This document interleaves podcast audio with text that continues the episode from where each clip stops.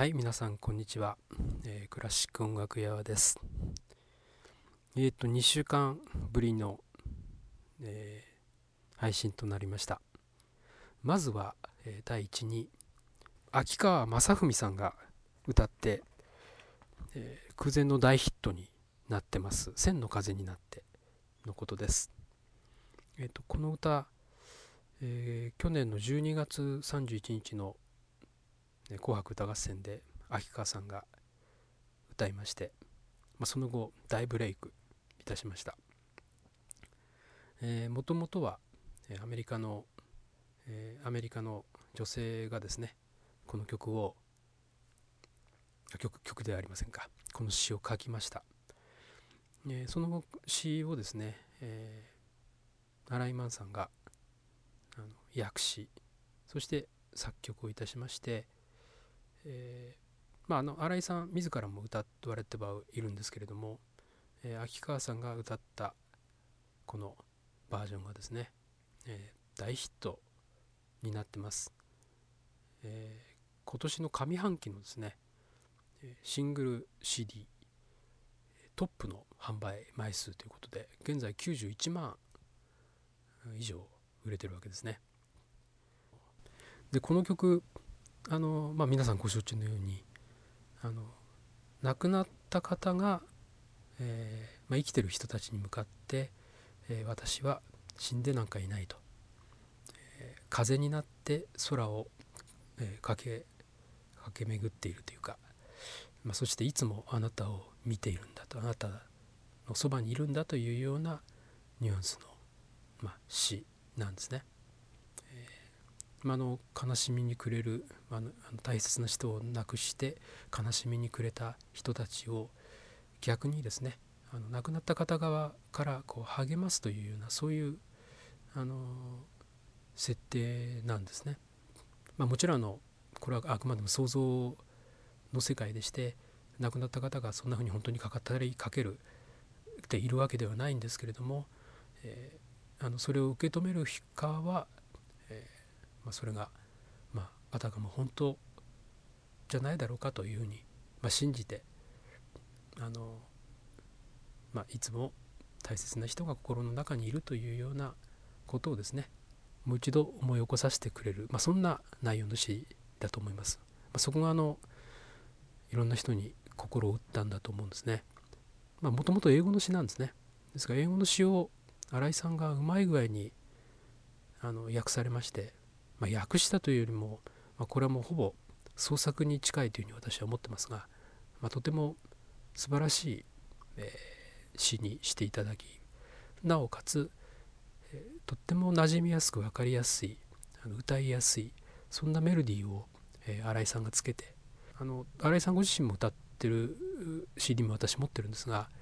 えー、とってもあのしみじみとしていい曲なんですね。えーまあ、その曲をさらにえー、秋川さんがクラシック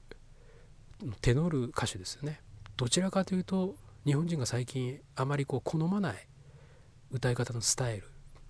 えー、まあ、クラシック畑、まあ、クラシックのテノールなわけなんですがあのオペラの歌詞とは少し発声が違いまして現実離れしてるような印象があまりないんですね。そこがまあ受けた理由ではないかというふうに私は思ってます。えー、まあ、現実離れしたっていうとちょっとあの非常に語弊があるかもしれないんですけれどもどうしてもこうオペラの世界って言いますとあの人間技じゃないようなものすごい声を出す歌手が、ま、多いという印象がありますし、まあ、得てしてこう喉を詰めてるんじゃないかっていうようなあの印象を持つ方も結構少なくないんですね。でそういった歌い方って日本人はあの、特にあの現代人なんですがあまり好きではないんです。まあ、J−POPS、まあ、のロックなんかもそうですけれども、えー、こういう歌い方とは全く対極的な歌い方をしていることでよくわかると思うんですね。まあ、あのクラシック系の発声でロックやなんか歌ってるとあのとてもあのあまりこう合わないっていうのは、まあ、十分分かりますし、まあ、私もあのロック昔歌ってたりフォークも歌ってましたしあの合唱を始める前はそういった歌謡曲の発生してましたから、えー、その気持ちはよくわかるんですね。えー、この「千の風になって」という歌で、えー、そういう歌い方でも、え受け入れられてなおかつ90万枚もこう以上もですね売れたというのはあのまだこういう歌い方でもですね、えー、受け入れられる余地があるということを私は逆に知らされたっていう感じなんです。あのまあ、どちらがいいとか悪いとかっていうことではないんですけれども、えー、いろんな歌い方があるということでそのうちの一つとしてこういう歌い方のあの歌でも受け入れられるんだというこの事実を知っただけでも私非常に嬉しいわけです。えなんかすごくあのひねくれたものの言い方なんですけれどもねあの歌の良さに比べてこのあの歌の良さとに加えてこの、え歌唱法が認められ受け入れられているということを素直に私は喜びたいなと思ってます。まあ、1月ぐらいから私ランキングずっとこうチェックしてるんですけども確か 5, が5月ぐらいまで4位とか5位あたりをこうとどまっていたはずです。でその間にあの J−POPS のあのいろんな有名なアーティストの曲は1位にボーンと飛び、え踊り出てですね、えしばらく1位を保ってたかと思えばですね、まあ、徐々に落ちていきましてまた別の曲がこう1位にボーンとこう飛び上がる入ってくるということで、えー、そういったこう何て言いますか上下の激しい中でずっとこう4位とか5位とか6位その辺りにこう保ち続けてるっていうのがあのとっても驚きました。それほど何て言うんですか根強いというか時とかそういったものあんまり関係なくこう受け入れられている曲なんだなってつくづく思いました。さて、えー、次はですねあのクーラウという作曲家についてです、えーと、この間の音源をアップしましたクーラウという作曲家。えー、一般的にはあまり馴染みのない作曲家なんですね。であのピアノの曲でそれもあの簡単な曲ですね練習曲になるような曲がたくさんありまして、えー、それで有名な方なんですね。で、えっと、ピアノを習ったかことがある方は多分初心者の時にえ随分この人の作品にお世話になってると思うんです。で名前作曲家の名前は記憶にないかもしれませんけれども多分曲を聴いたらああこれかというふうに思われるんじゃないでしょうか。えー、クーラウの、えーと、バイオグラフィーをが載ってるあのサイトのですね URL をメールマガジンの方に載せてありますのでぜひ訪れ訪れていただきましてそちらで試しに聞いてみてください。あの多分知ってらっしゃる方多いと思うんですね。でこの人はもともとドイツ人だったんですがあのデンマークの方に帰化いたしまして、えー、まあ、フランスに占領されたですねそのドイツのその故郷がですね。それで徴兵されるということを、まあ、徴兵を逃れるために、まあ、デンマークへ移りました。でそこで宮廷の音楽家になりまして、えー、まあの作曲作曲が主な仕事だったというふうにちょっと私の読んだ資料ではそういった感じなんですけれども、えー、なんですけれどもあまりこう、えー、高く評価はされなかったようです。まあ、そういったせいもあるんでしょうかこう各地をですね、え演奏旅行をして回って、まあ、曲を書きながら演奏旅行して回ったりして、まあ、自分の名を売るということも一生懸命やったようなんですけども、まあ、それでもあまりこ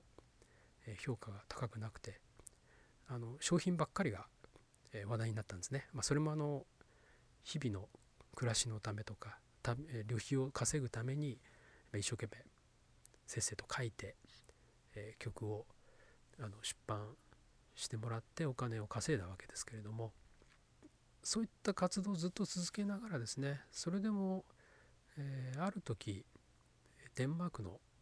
王室のですね結婚式のための、えーまあ、イベント用にえー、作品を書いたんですね。劇音楽の音楽ですね。でそれが非常に、えー、大当たりいたしまして、ようやく結構熱い待遇を受けるようになったようです、えー、もともと、まあ、お父さんたちもみんな音楽家だったようでしてそういった中で育ちましてあの幼少の頃からその劇とかですねオペラの音楽にこう触れる機会が非常に多かったようです。そういったことで劇とか音楽の作品を書きたかったんですね。でそれを書くために、まあ、いろんな台本用に物語を読んだりなんかして、えー、あのまあ、準備をずっと進めていました。ですからあの、まあ、ちょうど古典派とロマン派の狭間の人なんですね、まあ、前回話したあのウェーバーと非常に同じなんですが、まあ、生まれた年も同じなんですけれども、えー、なんですが、えー、曲はですねとってもロマンチックな曲が多いようです。であのフルート曲なんかもですねあのとても何て言うかな情景が目に浮かぶというかそういった感じの曲なんですね。あそうそうあの、えー、触れ先に触れてしまいましたけれどもこの人あのフルートの曲がとっても多いんですね。でそのフルートの曲ではもうとっても高く評価されてる人として多分フルートを吹く方でしたらこの人の名は知らない人はいないんじゃないかなというふうに思います。えー、まあ非常に多彩なこうメロディー展開といいますかをする曲であとあのフルートだけのアンサンブルの曲もあの結構ありましてね、えー、とっても面白い曲が多いようです。えー、私もあのあまりこのクーラーの曲は今まで、えー、聞いたことはなかったんですけども今回の機会にですねいろいろあれこれ聞いてみたいなというふうに思っております。えー、ちょうどサイトにで載ってるんですけれどもあのこの人のピアノ協奏曲を、えまあ、聞いてみてですねうわなんかすごく爽やかというか、えモーツァルトに似てるような気もするけれどもちょっとやっぱり違うし、まあ、もちろんベートーベンとも違いますけれども、えなんかこうはつらつとした印象のあるそんな曲でした。まあ、ぜひあのサイトの方で、えー、視聴視聴ですじゃないですねこれ全曲聴けますので聴いてみてください。さて次は、えーと、雑誌の話題です、まあ、雑誌の紹介というか紹介というほどでもないんですけれども、まあ、皆さんも知ってらっしゃると思うんですがあのクラシックの雑誌はいくつかありますがそのうちの一つ、えーと、モストリークラシックという雑誌があるのをご存知かと思います、えーと、毎月20日に発売になってまして定価が1000円。DVD が必ず毎月ついているそういった雑誌ですね、表紙が黒っぽいんですね。で黒に、えー、金色の、えー、モストリークラシックというあのローマ字のタイトル。そして、えー、毎回あの表紙に、えー、アーティスト、まあ、あるいはあのこの頃あの女優さんとか、えー、もあの載ったりもしてますけれどもの写真があの出てます。あのの載っている、まあ、そういった表紙ですね。で A4 のサイズで、えー、全部あのこれ今年かなんか使ってる非常にあのいい紙を使って全ページ全部カラーなんですね、えー、この雑誌私去年の12月から撮ってます。で、まあ、それまでも撮ってみたいなとずっと思ってたんですが、まあ、たまたまチャンスがありまして撮り始めまして、えー、撮り始めてはいいんですけれどもあんまりこう真面目に読んでなかったんです。あの内容非常に素晴らしいんですね、えーと、分かりやすいですしあのちゃんとうまくまとまっていますしあと広告がですねやたらに多くないというところもまたいいんですね。それとあの、えっと、見開きでこう1ページ、えーえー、と左右のこの 2, 2ページだけでまとまってるのも随分ありましてあとインタビューが多いっていうのはとってもこれは特徴の雑誌です。でまあ、全世界の音楽そしてまあ日本のこともそうですけど話題がいろんな本に載ってます。であのまあちょっとあまり真面目に読まなかった理由っていうのはですねこのレイアウトっていうんですけれどもま、専門用語ですね。えっ、ー、と、特にこの情報系のところのレイアウトがですね、なんとなくこう、いわゆる情報雑誌に似ているもんですから、ちょっとなんかあまりそういうレイアウトは好きではないもんですから、ちょっとこう、え、多少毛嫌いをしてまして、えー、真面目に読まないでずっと来てたんです。えー、そろそろやめようかなって思ってたんですけれども、えこの間たまたま今月の、えー、と20日発売の8月号のですね、えー、一番最後、えー、来月の予告のところを見てまして来月音楽と映画成熟した関係というテーマああそうかと思ってですね。でたまたまその下に編集長の独り言いわゆる編集後期ですのところに目をやりましたところ、えー、編集長の工藤これ仁さんと読むするんでしょうかねの言葉にですね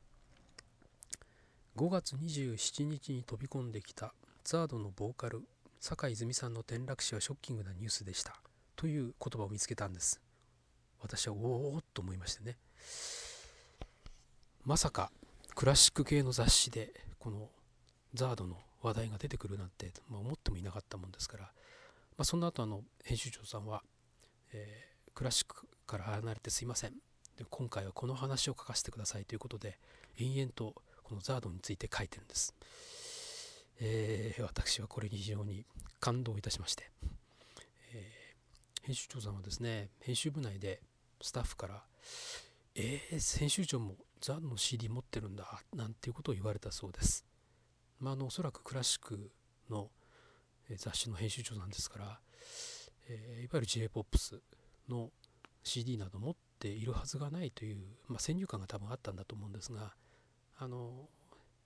工藤さんは、えー、50の親父だっていいものはいいのだということで真面目に大反論されたそうです。非常にここでも私は、えー、嬉しくなっちゃいまして。あの、まあ、私もクラシックのことを今お話してるんですけれどもあの、